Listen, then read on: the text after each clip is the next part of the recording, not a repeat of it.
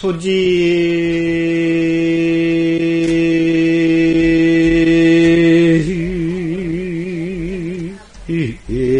왕사 인류원월이 만고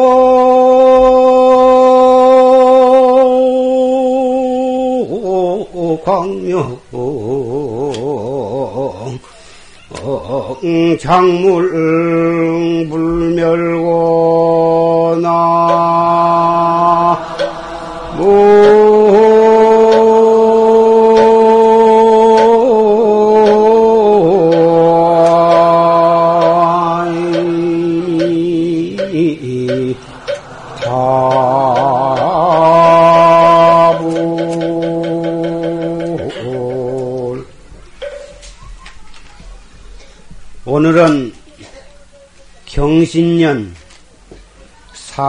초파일 부처님 오신 날입니다. 불기 2524년이라고 합니다마는 2524년은 부처님께서 열반하신 해를 불기 1년으로 쳐서 금년이 2524년이 되는 것입니다. 그래서 부처님께서 탄생하신 해부터서 금년까지 몇 해가 되었느냐 그것을 알아보려면 부처님께서는 80세까지 생존하셨으니까 2524에다가 79를 보태면 부처님께서 오늘 탄생하신 해부터서 금년까지 2603년이 되는 것입니다. 그런데 세계 불교도 대해서 열반하신 돌아가신 해를 1년으로 쳐서 불기를 결정을 했기 때문에 보통 불기 2524년 그렇게 이 얘기들 합니다마는 앞으로 여러분들은 부처님께서 탄생하신 횟수를 알고자 하면 부처님 80세까지 사셨으니까 한 살을 빼서 79를 보태면 어, 부처님께서 탄생하신 해가 나온다고 하는 것을 잘 알아주시기 바랍니다. 불기도 2900년대를 그동안에는 오래 전부터서 그렇게 사용을 해오다가 2500년대를 사용하게 된 것은 불과 10여 년 밖에는 안 됩니다. 어, 2900년대는 중국으로 해서 우리나라 이 북방으로 전해 내려오는 그 북전으로 통해서 볼 때에는 2900년대가 되고 남방, 남방으로 어, 전해 내려오는 횟수로는 2500년대를 어, 쓰고 있는 것입니다. 어째서 그렇게 400년이라고는 차이가 나느냐 하면 어, 워낙 오래 된 역사가 오래되어서 경전에 따라서 이렇게 쓰여진 지도 있고 저렇게 쓰여진 지도 있고 그런 것입니다. 어, 보통 불기를 따질 때 에, 여러분들이 잘 알고 계시는 아시오카 왕이 그 즉위한 해에 기념 어, 탑을 세웠는데 그 아시오카 왕이 즉위한 연해가 바로 부처님께서 열반하신 뒤 100년 뒤다. 또는 200, 에, 200,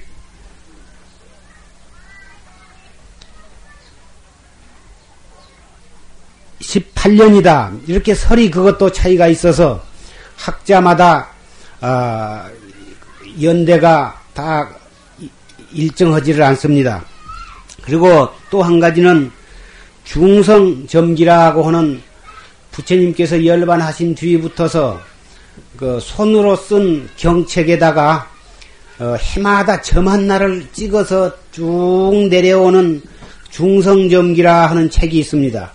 그 책의 그 점을 찍어 내려오는 그것으로 따져서 어, 보는 것과 어, 이렇게 남방에서 전해 내려오는 불기에도 또 차이가 있어서 어, 여러 학자들 간의 이 불기에 대한 설이 다릅니다. 그러나 아, 10여 년 전에 세계 불교도 대회에서 어, 불, 2524년 금년이 2524년으로 어, 따지는 불기를 사용하기로 서로 결의를 했기 때문에 에, 우리는 한국에서는 어, 그것에 따라서 금년을 2524년으로 어, 그렇게 하기로 되어 있습니다. 에, 이 불기가 2900년대가 오르냐, 2500년대가 오르냐, 에, 그런 것들은 에, 학자들이, 사학가들이 연구할 문제고, 우리 불자들로서는 그런 것이 그렇게 큰 문제가 되지 아니할 줄 생각합니다. 어, 불교는 어, 불교 진리의 입장에서 볼 때에는 부처님은 예, 생사가 본래 생사가 없으신 분이라 생사가 없기 때문에 태어나신 때도 없고 또한 돌아가신 때도 없는 것입니다. 생사가 없는데 무슨 불기에 불기가 몇 년이다 그런 것 가지고 어, 논란을 할 큰 문제가 없는 것입니다. 생사 없는 도리가 우리에게는 보다 더 급하고 중대한 것이지 예, 부처님께서 몇 년도에 태어나셨다 이런 것은 어, 저 학자들이 연구해도 학자에게 미루어도 충분하리라고 생각이 됩니다. 우리는 부처님께서 이 세상에 무엇을 하기 위해서 태어나셨는가? 그것이 우리에게는 당장 급한 일이요 중대한 일이 되는 것입니다. 부처님께서는 어, 중생을 중생을 제도하시기 위해서 이 세상에 태어나셨습니다. 중생을 어떻게 제도하느냐? 우리 중생들도 부처님과 조금도 다름없는 만고에 꺼지지 않는 영원한 등을 가지고 있는 것입니다. 그 등에 부처님께서는 불을, 불을 켜주기 위해서 이 세상에 오셨던 것입니다. 부처님께서는 실, 정반왕, 정반왕의, 예, 정반왕의, 정반왕과 예, 마야 부인, 마야 부인의 사이에서 어, 태자로 태어나셨습니다. 태자로 태어나셔서 어, 이 세상에 영화와 부귀 그릴 것이라고는 아무것도 없었지만 어, 부처님께서 태어나시자마자 6일 만에 부처님을 낳아주신 어머니 마야부인은 이 세상을 떠나셨던 것입니다. 부처님 어머니가 돌아가시자 부처님의 이모, 이모이신 대애도 부인께서 부처님의 계모로 어, 들어오셔서 당신 형이 낳아놓으신 실탈 태자를 잘 육, 양육을 해서 어, 19세에 결혼을 시켰습니다. 그래가지고 온갖 정성을 다해서 그 태자의 마음을 편안케 해주기 위해서 노력을 하셨지만 부처님께서는 어렸을 때부터서 무엇을 보거나 무엇을 듣거나 거기에서 생로병사 인생이라고 하는 것은 정말 무상하다고 하는 것을 뼈저리게 느끼시고 어, 언제나 시간만 있으면 고요한 뒤 숲속 이런 데를 찾아서 고요히 앉아서 묵상에 잠기시기를 좋아하셨던 것입니다. 그럴수록에 부왕이나 이 왕궁에서는 그 태자로 하여금 보다 더 기쁘게 그러한 어 무상한 무상한 그런 마음 을 갖지 않도록 그렇게 하기 위해서 추나추동에 지내기 편리하도록 삼시전을 짓고 온 나라의 미인들을 모여서 춤과 노래로서 기쁘게 해드렸지만 그런 것에도 아랑곳 없이 해가 거듭할수록 실달 태자는 점점 무상함을 느끼고 드디어 29세 되던 해에 나후라라고 하는 당신의 어, 아들을 낳으시고 그리고서 어, 성을 넘어서 설산으로 들어가셔서 6년이라고 하는 어, 세월을 하루같이 목숨 바쳐서 수도를 하셨습니다. 설산 안에 있는 모든 훌륭한 성자들을 찾아서 그 성자의 지도에 따라서 어, 시금을 전폐하고 그 고행을 해서 그 스승보다도 더 월등하게 어, 월등한 경지에까지 이르러서 그 스승의 귀여움과 붙잡음을 받았지만 거기에도 만족이 안 되어서 차례차례로 스승을 버리고 또 더 위대한 스승을 찾고 이렇게 하기를 6년이라고 하는 세월을 지낸 끝에 드디어 어, 부다가야 그 보리수나무 밑에서 예, 거기에 딱 가부자를 틀고 앉아서 내가 이 자리에서 대도를 성취하지 아니하면 죽어도 이 자리로부터 일어나지 아니하리라. 이렇게 맹세를 하시고 어, 정진을 시작하셨습니다. 그러시다가 임원년 12월 초 여덟의 날 어, 그때가 부처님으로서는 35세 때입니다. 35세 때 동천에서 빛나는 샛별을 보시고 대도를 성취를 하셨던 것입니다. 그로부터서 깨닫고 나서 일체 중생을 살펴보니 첫죄 많고 어리석은 모든 중생들도 당신과 똑같은 본성짜리 진여 불성을 가지고 있다고 하는 것을 간파를 하셨습니다. 그래가지고 그 자리에서 붙어서 80세를 일기로 열반에 드실 때까지 앉은 자리 더워질 겨를 없이 인도의 동서남북을 어, 유행을 하시면서 한량없는 중생을 위해서 법을 설하셨습니다. 일생 동안 설하신 그 법이 바로 우리나라 해인사에 봉안되어 있는 팔만 대장경입니다.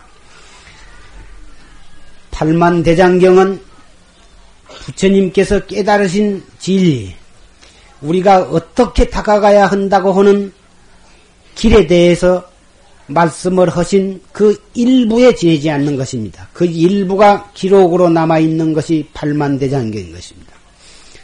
사실 부처님께서 설하신 법, 부처님께서 설하시고자 한 법은 팔만 대장경에 기록된 그것만이 아니고 이 우주 법계에 가득 차 있는 것이 바로 부처님께서 깨달으신 진리의 모습인 것입니다. 하늘에서 반짝이는 태양과 달과 별, 이것은 바로 부처님께서 중생으로 하여금 깨닫게 하기 위해서, 암흑을 비추기 위해서 켜놓으신 부처님의 등불임에 틀림이 없는 것입니다. 흘러가는 물, 물소리는 중생의 때를 잊혀지기 위해서 부처님께서 법으로 설해 주신 경전인 것입니다. 숲속에서 지저귀는 새소리, 바람소리는 중생으로 하여금 그 소리를 언제 어디서라도 들을 수 있고 그 소리를 들음으로 해서 참나를 깨닫게 하기 위해서 영원히 끊임없이 들을 수 있는 연주하고 있는 아름다운 음악인 것입니다. 우리가 볼 수 있는 푸른 하늘, 푸른 산, 봄에 아름답게 피는 노랗고 빨간 모든 꽃들 이런 것들은 우리의 눈을 통해서 언제 어디서 보더라도 그 보는 그 찰나에 그 보는 자신을 돌이켜 깨닫게 하기 위해서 그러한 오색이 찬란한 빛깔로 부처님의 경전을 써 놓으신 것입니다. 우리 코로 맡을 수 있는 냄새, 혀로 맛볼 수 있는 짜고 달고 쓰고 시고 한 이러한 맛, 손으로 만져볼 수 있는 부드럽고 까끄럽고 따뜻하고 차가운 모든 이러한 것들도 우리의 몸뚱이와 감각을 통해서 느끼는 찰나에 우리의 참나를 깨달을 수 있도록 하기 위해서 부처님께서는 그러한 모양으로 경전을 설해 놓으신 것입니다. 종이로 쓰여 있는 경전만이 부처님께서 설하신 경전 전부라고 생각하신 것은 부처님의 진리를 잘 이해를 못하신 사람의 보는 바인 것입니다. 부처님의 진리를 참으로 올바르게 이해한 사람은 눈으로 볼 수 있는 모든 것, 귀로 들을 수 있는 모든 소리, 그 소리 가운데에는 성현의 말씀뿐만이 아니고 착하고 아름다운 소리뿐만이 아니라 욕을 하는 소리, 듣기 싫은 소리, 요새 공예로 공장에서 울려 퍼지는 그런 소리까지도 전부가 어, 부처님께서 설하신 최고의 진리의 일면이라고 하는 것을 우리는 알아야 합니다. 이렇게 이해를 하고 이렇게 믿고 이렇게 닦아갈 때 우리는 온 육도 법계 언제 어디서라도 우리는 부처님의 살아있는 설법을 들을 수가 있는 것입니다. 종이로 된 경전만이 경전인 줄 알고 그 경전에 집착하고 밤낮 그것을 부저거리고 그것을 읽고 외우는 것만이 부처님의 경전을 읽는다고 생각하는 사람, 이 사람은 코끼리의 코를 만져본 장님이 코끼리는 구렁이 같이 생긴 것이다 하고 집착을 하고 위기는 사람과 마찬가지가 될 것입니다. 부처님께서는 이 세상에 이러한 위대한 진리를 우리로 하여금 깨닫게 해주기 위해서 몸소 저 도솔촌에서 계시다가 지금으로부터 2603년 전에 인도 가비라 왕국의 태자로 태어나셨습니다. 태어나실 때 여섯 개의 악음리를 가진 하얀 코끼리를 타고 어, 마야 부인의 태중으로 들어오셨다고 하는 말씀이 고대 경전에 쓰여 있습니다.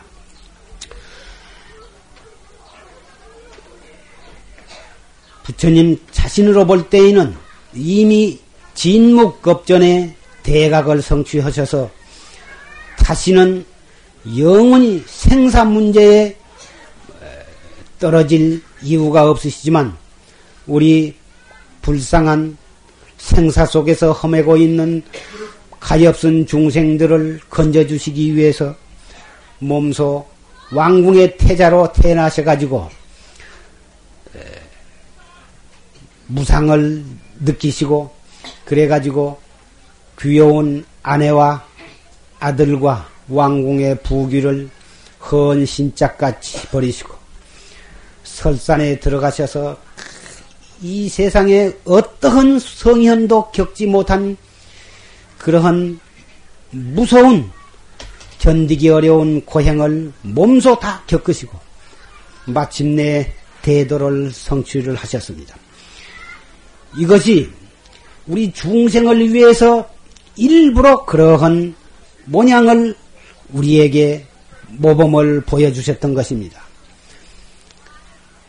왕왕이 도를 통하려면 큰 고행을 해야 한다.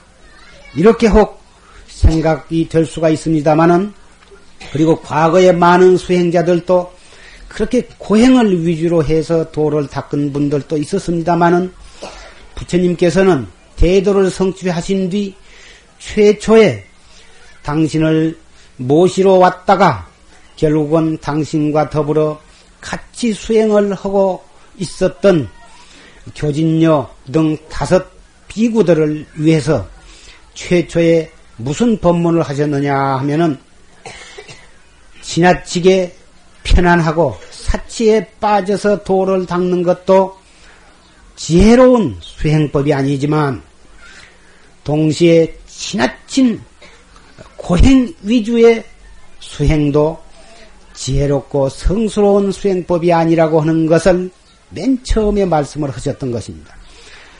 그래서 도는 너무 사치에 빠지고 편안한 데 빠져서 도를 닦아도 그 도는 올바른 수행이 아니고 그렇다고 해서 지나치게 육체를 괴롭게 하는 것으로서 위주를 삼는 그러한 수행법도 지혜로운 수행법이 아닌 것입니다. 적당하게 먹여주고, 적당하게 재워주고, 적당하게 입혀주는, 어, 그러면서 우리가 정신을 차려야 할 곳은 한 생각 일어났다 꺼지고 일어났다 꺼지는 우리의 그 생각, 그 한 생각 한 생각을 어떻게 야무지게 잘 단속을 하느냐 거기에다가 우리의 모든 정성을 집중해야만 되는 것입니다. 건강한 육체 없이는 결단코 건전한 정신을 가질 수가 없는 것입니다. 건전한 정신이 없고서 올바르게 수행을 성취할 수가 없는 것입니다. 그래서 부처님께서는 6년이라고는 긴 뼈아픈 고행 끝에 결국은 그 자리에서 일어나 가지고 흘러가는 강물에 가서 목욕을 하고 목욕을 하고 나오자 마치 수자타라고 하는 마을의 처녀가 어, 수행인을 위해서 어, 바치기 위해서 끓여가지고 온 유미죽 한 그릇을 얻어 잡숫고 그래가지고 거기서 새 정신을 차려가지고 보리수나무 밑에 앉아서 어, 정진을 그 건강한 몸과 상쾌한 정신으로 도를 닦아서 드디어 대도를 성취하셨습니다. 그때 아까 말한 교진여 등 다섯 사람의 비구들은 대도를 성취하기 전, 전에는 단식을 하고 그렇게 고행을 하기로 해놓고서 또 처녀가 갖다 바친 유미죽을 잡순 것으로 봐서 타락을 했다. 벌써 변심을 했다. 그래가지고 무슨 대도를 성취하겠느냐. 그렇게 해서 우리는 그러한 타락한 변절한 어, 태자하고 우리는 같이 있어 있을 필요가 없다. 이래가지고 그 이들은 부, 그 태자 있는 데로부터 떠나가지고 어, 녹야원으로 가서 자기네끼리 공부를 했었던 것입니다. 부처님은 그 다섯 비구들로 비구들을 떠나보낸 뒤 계속해서 정진을 해가지고 드디어 대도를 성취하신 것입니다.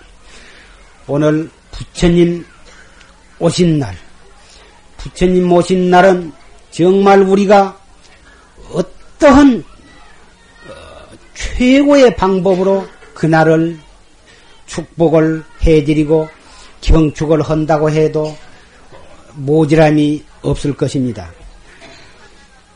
그 부처님이 이 세상에 출현을 안 하셨다면 우리는 계속 탐진치와 오용락이 우리의 인생의 모든 것이다. 인생이 인생의 행복을 위한 위해서 그것들이 전부다고 하는 이런 데에 빠져가지고 그것을 구하면 구할수록 탐진치의 불은 왕성이 타올라가지고 계속 탐진치의 괴로운 불덩, 불더미 속에서 험에다가 죄를 짓고 그 죄, 지은 죄로 인해서 다시 또 내생에 사막도 육도를 윤회, 윤회를 하면서 영겁을 두고 고해에서 험일 것을 부처님께서 탄생을 하셔가지고 그런 위대한 묘법을 설하셔서 우리의 갈 길을 제시해 주셨습니다. 우리는 그러한 부처님의 은혜를 생각한다면 백천만급의 몸을 바꾸어 나면서 목숨을 바친다 하더라도 그 은혜에 보답할 길이 없을 줄 생각합니다. 그러나 부처님께서는 우리에게 내가 너희들에게 이러한 행복의 씨를 행복의 불을 너희들에게 주었으니 나에게 목숨을 바쳐라 이렇게는 말씀하시지 않습니다. 다못 우리는 부처님께서 설해 주신 가르쳐 주신 그 법에 의지해서 열심히 도를 닦으면 그것을 부처님께서는 기특하게 생각하시고 기뻐하실 것이며 그렇게 열심히 닦아가지고 참나를 깨닫게 된다면 부처님께서는 당신의 참 아들을 얻은 것으로 생각하시고 기뻐하실 것입니다. 오직 부처님께서 바라신 것은 오직 그것뿐인 것입니다. 우리는 부처님 모신 날을 기해서 이렇게 정성스러운 마음으로 사부 대중이 이렇게 모였습니다. 그래가지고 이 등불을 모다 켜셨습니다. 그래가지고 복을 받기를 소원을 하고 소원 성취하기를 어, 소원을 어, 모두 하셨을 줄 생각합니다. 그러나 무엇이 잘되게 해 주십시오 하고 빌기보다는 부처님께서 탄생하신 그 날이 우리에게 얼마나 감사하고 기쁜 날이고 어, 날인가에 대해서 그것을 어, 봉축하고 축하하는 마음을 먼저 가지실 것이며 나아가서는 부처님께서 설해 주신 그 진리법, 그 진리법도 8만 대장경, 8만 4천 법이 있지만 그 가운데에서도 최고의 법인 참선법, 최상승법인 이 참선법을 깊이 믿고 이것을 옳게 지도받아서 열심히 실천을 하심으로써 우리의 인격을 도야 하고 완성을 해서 영원히 생사 없는 진리를 이 몸으로 구현해서 부처님의 등불을 이어받아서 나 자신도 영원히 생사 없는 진리 속에서 하나가 되고 일체 중생을 이 진리로 인도할 수 있는 그러한 능력자가 되는 것만이 오늘을 참되게 축복하고 참되게 복을 받는 어, 가장 올바르고 지혜 있는 마음가짐이라고 생각을 합니다. 그런 마음을 가졌을 때 우리는 정말 크고 작은 모든 소원을 성취하게 될 것입니다. 작은 것을 바래가지고 그것을 얻기 위해서 옹졸한 원을 세울 것이 아니라 크고 뚜렷하고 원만하고 위대한 원을 가지고 그것을 실천한다면 조그마한 원은 그 가운데 제절로 다 포함되는 것입니다. 이것이 우리 대승 불교 최상승법을 믿는 사람의 불공하는 법이요, 기도하는 법이요, 축원하는 법이 되는 것입니다. 이 자리에 참석하신 모든 불자 여러분, 사부대중 여러분,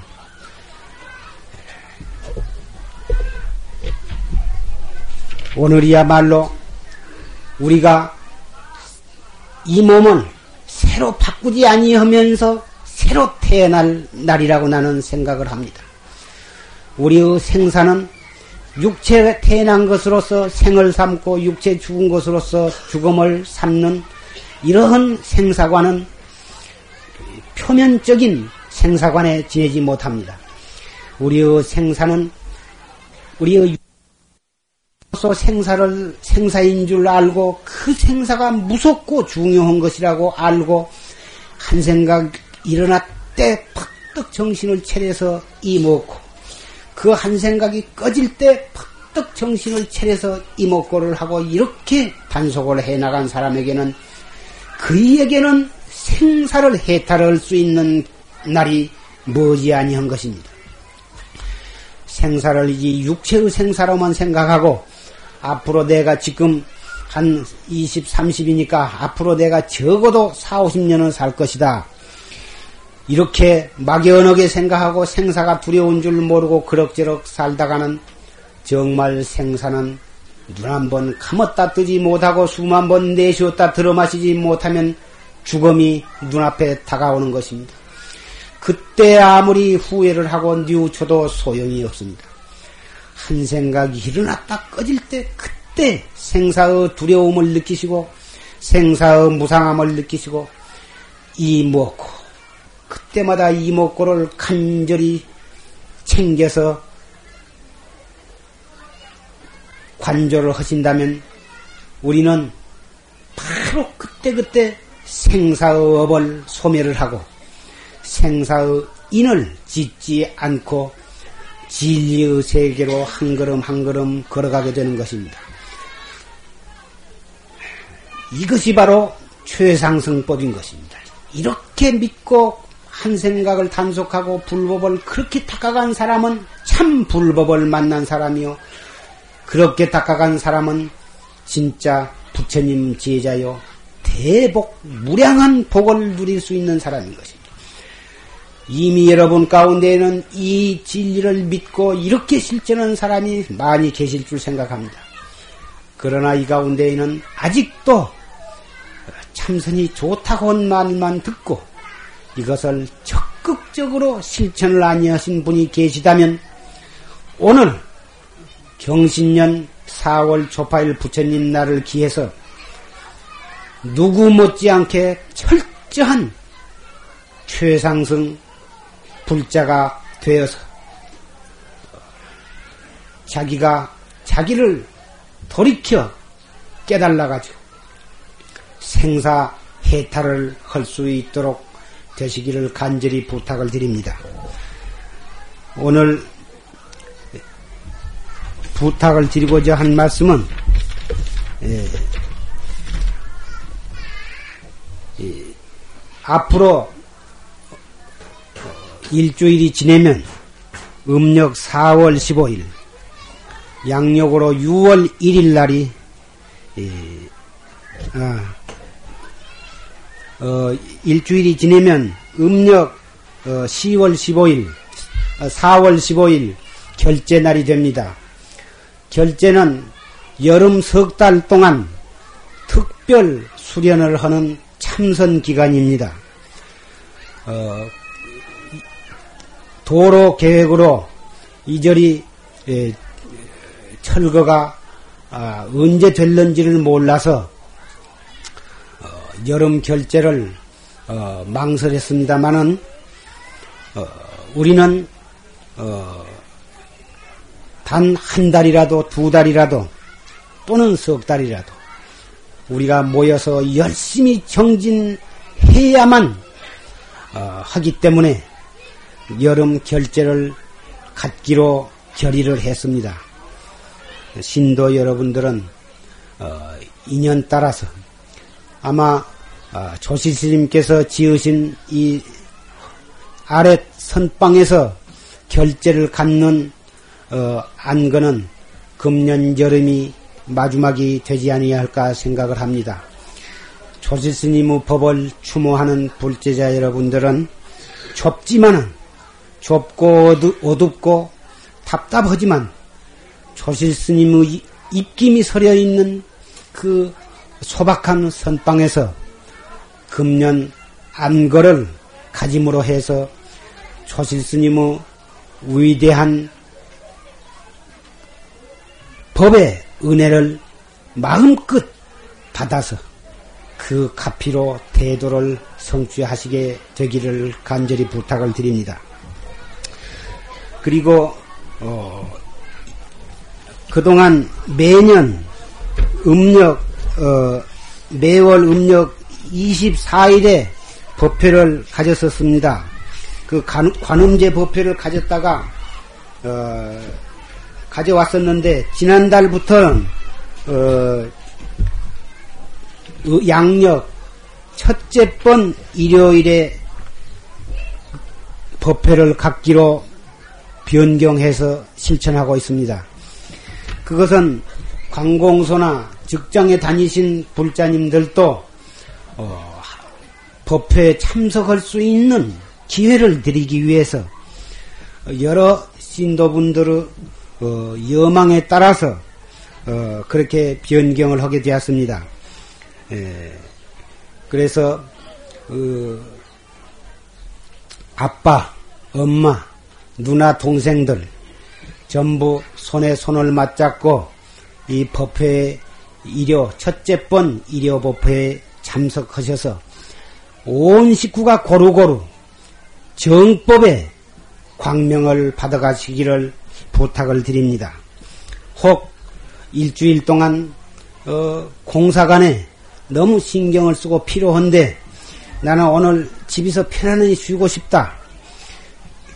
이렇게 이, 이 말씀을 하셔서 그렇다면 나도 법회에 못 가겠다. 이래가지고 어, 아빠 때문에 보사님까지 이 법회에 참석을 못 하신 분도 상당수 계실 줄 생각합니다만은 어떠한 방법을 쓰든지 어떠한 아양을 떨든지 잘 달래고 꿰쏘고 해가지고 앞에서 끌고 뒤에서 밀면서 법회에 같이 참석을 하신다면 그것이야말로 정말 남편을 최선을 다해서 정성스럽게 받드는 일이 될 것입니다. 왜냐? 집에서 쉰다 해도 혹 몸은 좀 쉬어질는지 모르지만 참으로 쉬는 것이 아닌 것입니다. 절에 경건한 마음으로 같이 절에 와서 법문을 듣고 거기에서 좋은 말씀을 귀담아 듣고서 거기서 어떤 인연에 맞는 감명 깊은 말씀을 듣고서 거기에서 참나를 깨달을 수 있는 계기를 갖는다면 그것이야말로 영원한 안식처를 찾는 것이 될 것입니다. 그, 것이야말로 어,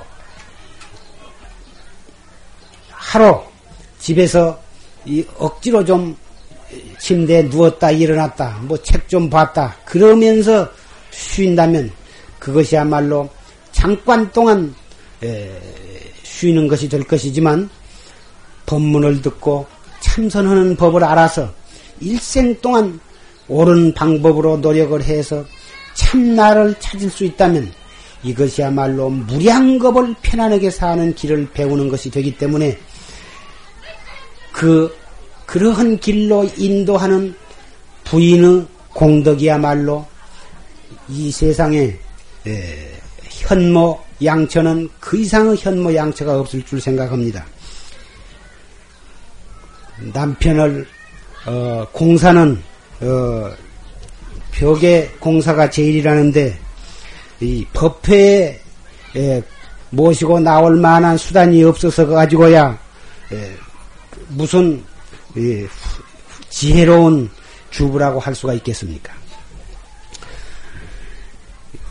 그리고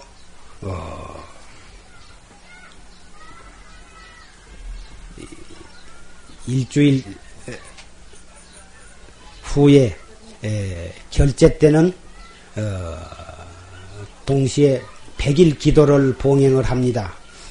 어, 백일 기도에도 참석하시고 또 결제도 하시고 하기 위해서 될 수 있으면 많이 오셔서 어, 동참을 하시기를 바랍니다. 오늘 등을 모다가 켜셨을 텐데 연등을 켜신 분도 계시고 또 어, 주름등을 켜신 분도 계시고 합니다만은 무슨 등을 켜시든지 그것은 상관이 없는 일입니다. 각기 인연 따라서 어, 연등을 켰다고 해서 복을 더 많이 받으신 것도 아니고 주름등을 켰다고 해서 복을 적게 받은 것도 아닌 것입니다. 각기 성의를 다해서 부처님의 탄생을 축하하고 우리의 부처님의 은혜를 보답하고 부처님의 광명을 어, 우리 가정에 내 가슴에 켠다고 하는 그러한 정성스러운 마음으로 등불을 켜시는 것이니까 문제는 정성이 중대하지 등의 모양에 달려 있는 것은 아닌 것입니다.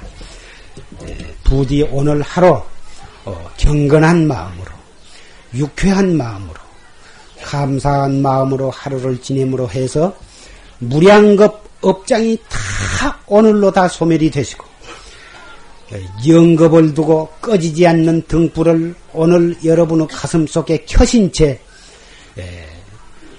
오늘 하루를 뜻있게 보내시고 오늘부로 최상승 불자가 되셔서 영원한 행복을 누리시기를 간절히 축원을 하고 말씀을 맺고자 합니다.